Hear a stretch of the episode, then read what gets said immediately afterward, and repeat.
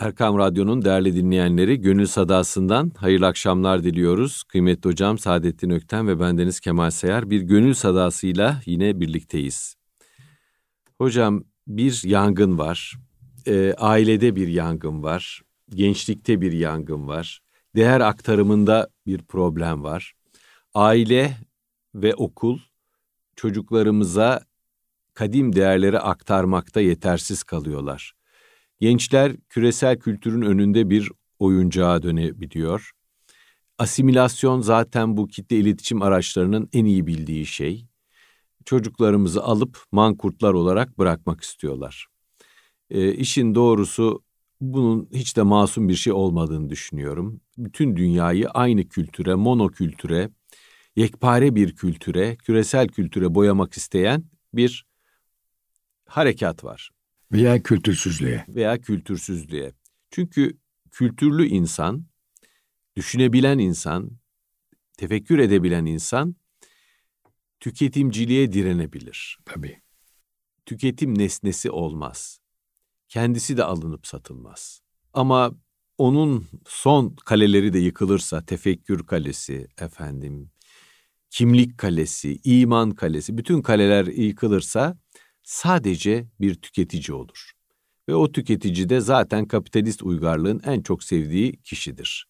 Yani e, başına vurunca ona bir şey aldıracağı, cebini boşaltacağı, uzun saatler işlerde çalışı, çalıştırıp, efendim bir köle gibi çalıştırıp sonra onu kredi kartından yakalayıp bir köleye dönüştüreceği, ihtiyacı olmayan şeyleri ona aldıracağı bir nesne kılmak istiyor.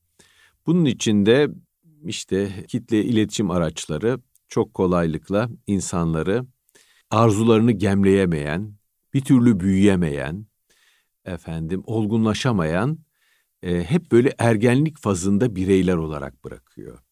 Bir yazar buna tutuklanmış yetişkinlik diyor kitabında. Arrested adulthood diyor. Ne yani, kadar güzel değil mi? Büyürken ergenlikte bizi tutuklu bırakıyorlar diyor.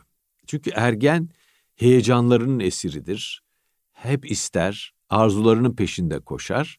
Arzularını gemlemek biraz da yetişkinliğin alametidir. Yani şu anda vakti değil, şu anda zaman değil, bekleyebilirim, beklersem daha iyi olur diyebilmek erişkinliğin alametidir. Ve zaruretidir aynı zamanda. Tabii zaruretidir. Her işinize geleni yapamazsınız. Hayat Tabii. kadar e, smart değil, biraz da Frank'le konuşalım. Yani evet. fancy değil yani. Evet. Aksi halde hayat size çok kötü çarpar. Hayat bize her istediğimiz şeyi sunmak mecburiyetinde de değil. Mümkün değil. Tabii zaten olmaz. Ee, yani biraz her şeyi isteyebilirim, her şeyi yapabilirim, her şeye hakkım vardır ha, diyen bir kuşaktır. Son cümle çok mühim. Evet. Her şeye hakkım vardır. Tabii. Şimdi geçtiğimiz günlerde bir gençle konuşuyorum. Genç diyor ki ben her şeyi söyleyebilirim aileme diyor. Evet. Ama ailem bana söyleyemez diyor. Ben onlara kızabilirim diyor.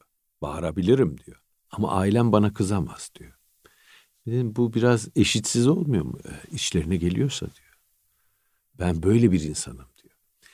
Yani hmm. böyle sayısız gençle karşılaşıyoruz. Bir de şöyle bir şey var e, gençlerde. Şimdi onlara alfa, beta, y, z gibi isimler takılıyor ama yani ben daha çok internet kuşağı demeyi tercih ederim. Hmm. Çünkü onun şekillendirdiği bir kuşak. İnternetteki görsellik e, eksenli kültürlerin şekillendirdiği bir kuşak. Video oyunların şekillendirdiği bir kuşak. Bir yazar ay kuşağı diyor. i kuşağı. Hı hı. Bu meşhur Apple'ın ay e, şeyinden. iPhone'dan. iPhone'dan hareketle. Her şeyi baştan hak etmişlik ve hiçbir şey için zahmet harcama zorunda hissetmeyiş. Zahmetsiz bir şeylere ulaşma Çalışmadan mesela en iyi okullara girmek istiyorlar. Çalışmadan en iyi pozisyonlara oturmak istiyorlar. Emeğe talip olmayan bir grupla karşı karşıyayız. Ee, biraz da bunlar tabii e, geçtiğimiz programda da söylemiştim. Ekranların emzirdiği bir kuşak. Dolayısıyla anne babadan, atadan dededen, anneanneden, e, babaanneden, dededen kendi kültürlerini, kendi kültürel değerlerini almak yerine popüler kültürün şırınga ettiği yüzer gezer takım değerlere kavuşuyorlar. Mesela cinsiyetle ilgili hakları efendim insanlıkla ilgili çok temel bazı hakların önüne koyuyorlar. Evet. Mesela açıkça sizin söz söyleme hakkınız elinizden alınabilir. Bir yerlerde bombalar başınıza yağdırılabilir. Yaşama hakkınız elinden alınabilir. Bu konularda en ufak bir protesto yok ama o batıda üretilmiş hassasiyetler üzerinden hızlı bir e, tepki verebiliyorlar başka konularda. Evet. E, üretilmiş hassasiyetler üzerinden. Tabii. Üretilmiş hassasiyetler üzerinden. Yapay. Yapay. Yapay. Evet böyle bir ben girizgah çok yapayım. Güzel, çok Buyurun güzel. efendim siz. Şöyle yani parça parça konuşacağız. Tabii. Bu bir sohbet akışı böyle. Dediğiniz çok doğru. Şu anda bir gençlik var. Türkiye'de bunu çok daha net görüyoruz. Hı. Onun da sebebini hemen söyleyeceğim. Bu gençlik bana hiçbir sorumluluk verme. Ben istediğimi yapayım diyor. Kabaca olay bu. Biraz üzerine gittiğiniz zaman beni niye doğurdunuz, beni niye dünyaya getirdiniz diyor anneye babaya. Benim de çevremde böyle şeyler e, oldu eskiden. Şimdi artık pek olmuyor. Çünkü insanlarla temasımı iyice azalttım. Yani yaş itibariyle bir de tercih itibariyle. Akım bu bir akım doğru. Ee, internet nesli o da doğru. Ben bunu deyince aklıma dünyada e, iyi kötü tabii biraz da medeniyet tarihi biliyor. Şöyle bir akımlar geldi. İnsan böyle çok akım var. Peki bu akımın eski akımlardan farkı ne? Daha hızlı. Niye? Çünkü görsellik ve işitsellik çok önde. Eskiden böyle bir şey yoktu. Ama her akım bir süre sonra kayboluyor, bitiyor ve yerine dünyanın kendi ritmi geliyor. İlkten başlayalım. Antik Yunan çok güçlü bir medeniyet. Modernite öyle söylüyor. Ve bu gençler üzerine kurulu bir medeniyet. Erkek vücudu ve erkek atletizmi. Helenistik çağla beraber bu medeniyet ve bu gençlik e, dinçliği ve zindeliği antik dünyadan çıkıp kadim dünyaya giriyor. Bir süre sonra kayboluyor. Artık gençliği kutsayan bir anlayış yok orta yerde. Hayatın kendi ritmi var. Hayat bir bütün. Yaşlısı, genci, tüccarı, öğretmeni, din adamı, siyasetçisi ve peygamberleriyle hayat bir bütün, otoriteyle bir bütün. Roma'da gladyatörler, gene fiziksel bir güç. Bu, bu güç Cermenlerin akıncı ruhu karşısında perişan oluyor. Medeniyet tarihinin bana getirdiği çok mühim bir özellik e, hayata geniş açıdan bakmamız gerekiyor. Biz dar bir noktadan baktığımız zaman bir şey görüyoruz. Modern çağa gelelim. E, Hitler'in ve Mussolini'nin gençlik örgütleri var.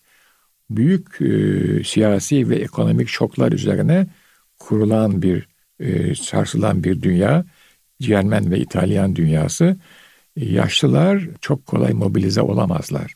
Onlar daha tenliyle hareket ederler.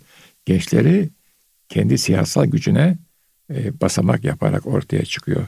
İşte e, kara gömlekliler, kahverengi gömlekliler. Ne oldu? Dünyanın realitesi karşısında hangi realite? İsim de vereyim Churchill. İngiliz Başbakanı Churchill, Bahriye Nazırı bir hesap yaptı. Şöyle etti, böyle gitti. O gençlik örgütleri bitti. Bugün artık Alman gençliği, İtalyan gençliği diye bir şey yok. Sinema örgütü var, Volkswagen'leri var vesairesi var. Z kuşağı da böyle bir şey. Veya internet kuşağı. Bu da bir süre sonra geçecek. O insanlara tabii ki benim temas ettiğim 40 yaş kuşağı şu anda beraber çalıştığımız diyorum ki altyapıyı kim hazırlıyor? Bu çocukları biz hazırlıyoruz diyorlar. Niye hazırlıyorsunuz?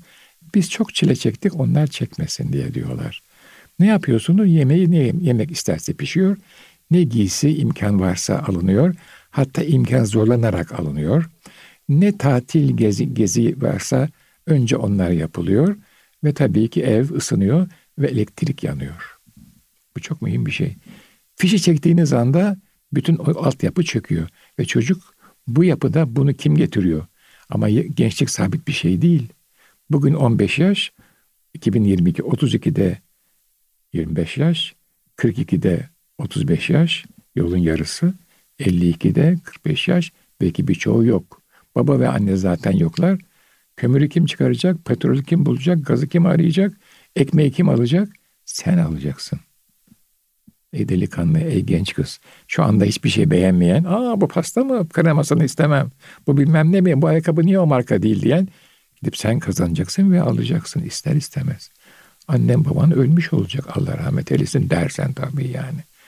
Bunu anlatamadık. Türkiye bunu e, e, anlayacak bir zaman sonra. E, ne kadar söyleseniz faydası olmaz. Bizzat kendisinin denemesi lazım. Onun için eskilerin tecrübelerinden istifade etmek çok mühim. Sıfırdan başlamazsınız hayata. Ama şimdi başka bir resimle karşı karşıyayız. Dolayısıyla böyle bakacağız. Peki buna karşı ne yapmamız lazım? Biz sabit kadem duracağız. Yani bu toplumun en azından bir şeylerin farkında olan insanları sabit kadem duracaklar. Gündelik akımlarla ne kadar kuvvetli olursa olsun kendi pozisyonlarını terk etmeyecekler. Bu çok mühim bir hadise. Bu şekilde yürür. Bu da bir şeyde bitecek. İşte en son hadiseyi konuşalım. 25 milyon ton tahıl birikmiş. Ukrayna limanlarında. Dü- dünya aç. Şimdi yeni yeni çıkıyor. İtalya'nın makarnasının buğdayı oradan geliyormuş. Almanların broçininin buğdayı oradan geliyormuş. Ne dediler? Bu 25 milyon ton Ukrayna sersefil küreselciler Ukrayna'yı savaşa soktu. Putin de fırsatı kullandı. Rusya'nın nefesi geniştir. Bakın haritaya Rusya'nın toprağı bitmez. Bunu Napolyon denedi. Ukrayna lideri Napolyon'u ölçemez bile yani. Perişan oldu. Hitler denedi o da perişan oldu. Bu kadar hadise basit. Şimdi yeni yeni anlıyoruz ki esas muhtaç olana pek az gidiyormuş o buğday. Maalesef. Maalesef. E ne oldu hani? No, peki ekmek olmazsa evet ekmek pasta yesinler. Pasta da aynı buğdaydan yapılıyor. Bu kadar basit düşünmemek lazım. Gençleri eğer bizim programı dinliyorlarsa genç anne babaları, genç ebeveynleri, genç muallimleri biraz tefekküre doğru yönlendirmek lazım. Yani temel gıda maddesi insan insan doymak istiyor, ısınmak istiyor, giymek istiyor, üşüyor çünkü yani. Hocam ailelerin yaptığı, pek çoğumuzun yaptığı hata şu. Çocuklarımıza sorumluluk vererek yetiştiremiyoruz. Günümüz toplumunda bilhassa e, anneler. Evet. Çocukların e, ellerini sıcak sudan soğuk suya sokmamaları isteniyor. Evet.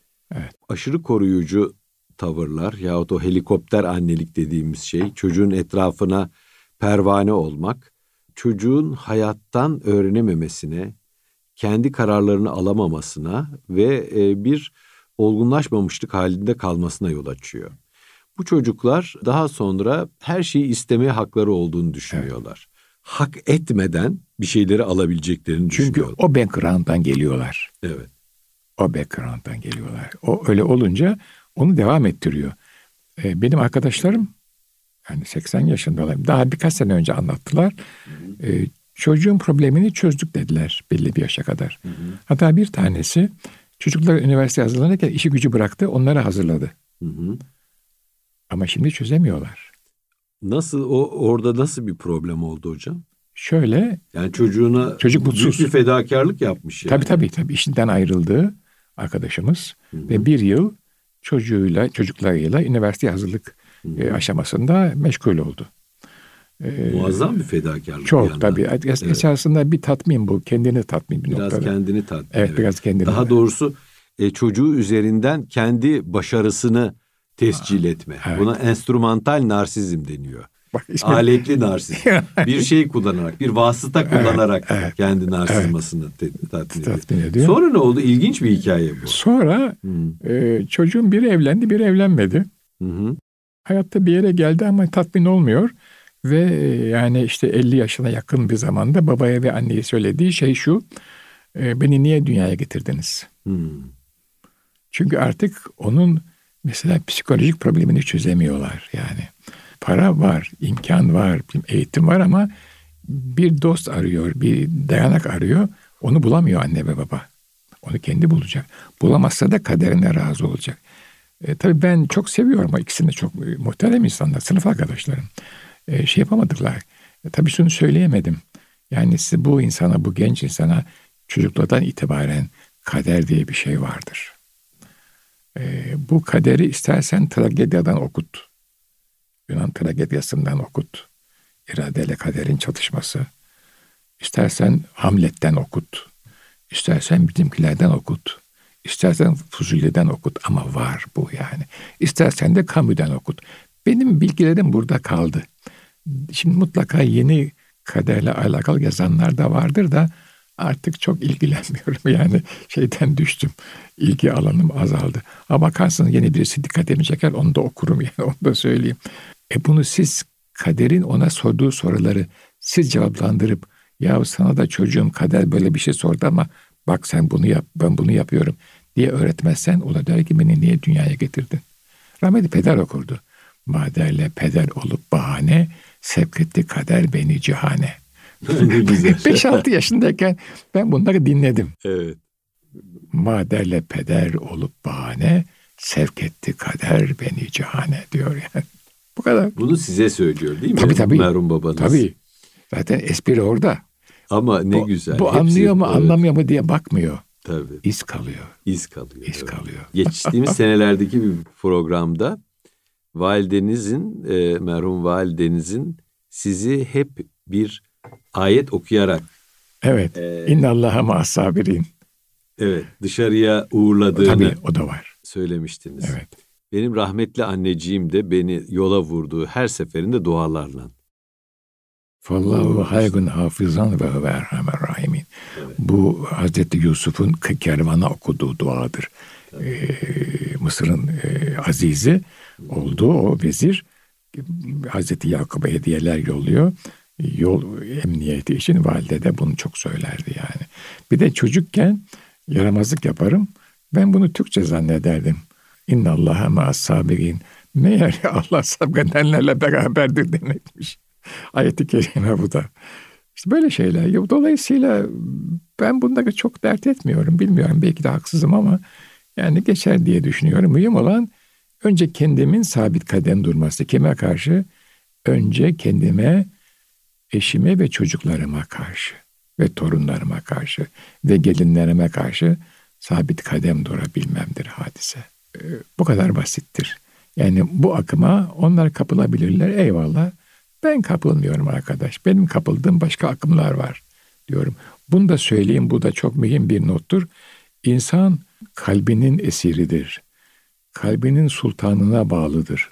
Bu kalbinin sultanı zaman zaman paradır, zaman zaman kadındır, zaman zaman dünyadır. Ama daha büyük hazları tanırsa ona bağlı olur. Dolayısıyla insan kalbinin duygularının daha yüksek, daha ulvi, daha yüce makamlarla temas kurmasını sağlamalıdır, ona gayret etmelidir.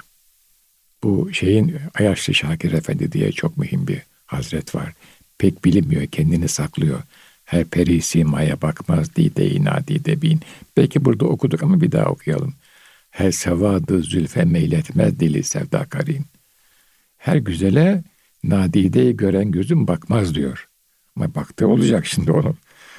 Ve her siyah saçlıyı da sevdayı, sevgiyi, aşkı bilen gülüm her siyah saçlıya meyil niye etmiyor?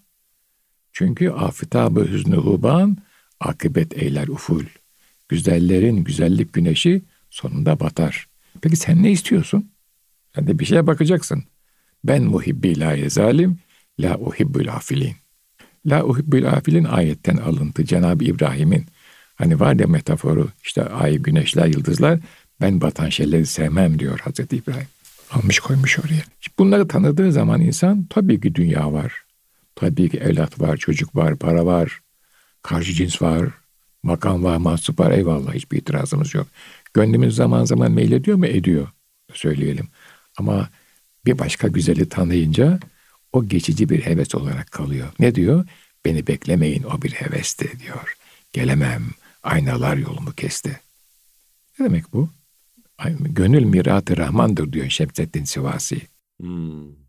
Benim gönlüm diyor seni o diyor o heves yolumu kesti diyor yani. Gönül hakkın aynasıdır. Aynasıdır diyor. Yani oraya düşer diyor. Onun için sildim aynayı diyor Hazreti Şey. Allah yolunda.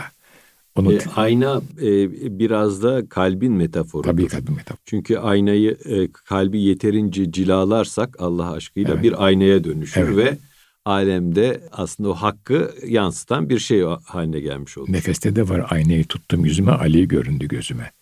Cenab-ı Ali muhabbeti yani. Evet. Dolayısıyla böyle bir şey e, zaman zaman imtihanlar olur. Antik Yunan da dünyayı imtihan etti. e, Hz. Musa'ya karşı rasyonel bir dünyaydı. E, Roma'da etti İsa'ya karşı. Hitler de etti filan etti. Bakalım ne, Allah ne gösterecek yani. Kalbin tanıması lazım. Annelerin babaların da olabildiğince sağlam durması lazım ve çocuklarına nerede yanlış yapılmışsa orada kesip yavaş yavaş tedriç diye bir şey var hayatta ve dinde. Birdenbire olmaz. Vücut nasıl siz hekimsiniz biliyorsunuz. Bir anda sıcağa girdiğiniz zaman, bir anda soğuğa girdiğiniz zaman vücut bir tepki veriyor. Ruh da öyledir. Ağır ağır. Yavaş yavaş sindire sindire yapmak lazım. Böyle bir sistematik dahilinde tabii yine merhum pederden Allah tevfikat-ı ilahiyesini bizlere refik eylesin evladım. Her zaman duası bu. Bizi bize bırakmasın. Eskilerin duaları böyle. Biz yalnız kalırsak işimiz zor. Niye? Şeytanla ve nefisle baş başa kalırız. Tevfikat Geçtiğimiz ilahi. programlardan birinde bahsetmiştim geçtiğimiz senelerde. Benim e, sevgili bir doktor arkadaşımın e, dedesi de müderristir. Selanik'ten gelme. E, sonra Samsun'da yaşadılar. Onun da çok güzel bir duası var. Tut demeden tut elimi diyor. Ya. Tut demeden tut elimi. Çünkü ben düştüğümü fark etmeyebilirim. Bazen düşmüşümdür kendimi gayet iyi bir halde zannediyorumdur. Evet çok doğru. Şeytan öyle gösterir, nefis öyle gösterir. Tabii. Düşmüşem kaldır, rahmetin boldur. Ne güzel. İlahi var ya. ya. Ağlatma güldür. Tabii. Derman sendendir. Şimdi bizim Ayşe Şasa hanımefendi Allah rahmet eylesin. Allah rahmet eylesin. e, onun telefon konuşmaları çok meşhurdu Ayşe ablamızın. Uzun uzun konuşurdu. Uzun uzun konuşurdu. evet. Sağ olsun bizi de aradıklarının arasına dahil etmişti. Şimdi bir sefer arıyor evi ben yokum. Boş da bırakmaz. Bizim hanımefendiyle sohbete başlıyor. Nasılsın kızım diyor. O da Allah büyük dert vermesin Ayşe Hanım diyor. Çok şükür iyiyiz diyor. Kızım öyle deme diyor. Allah dert vermesin. Dert vermesin.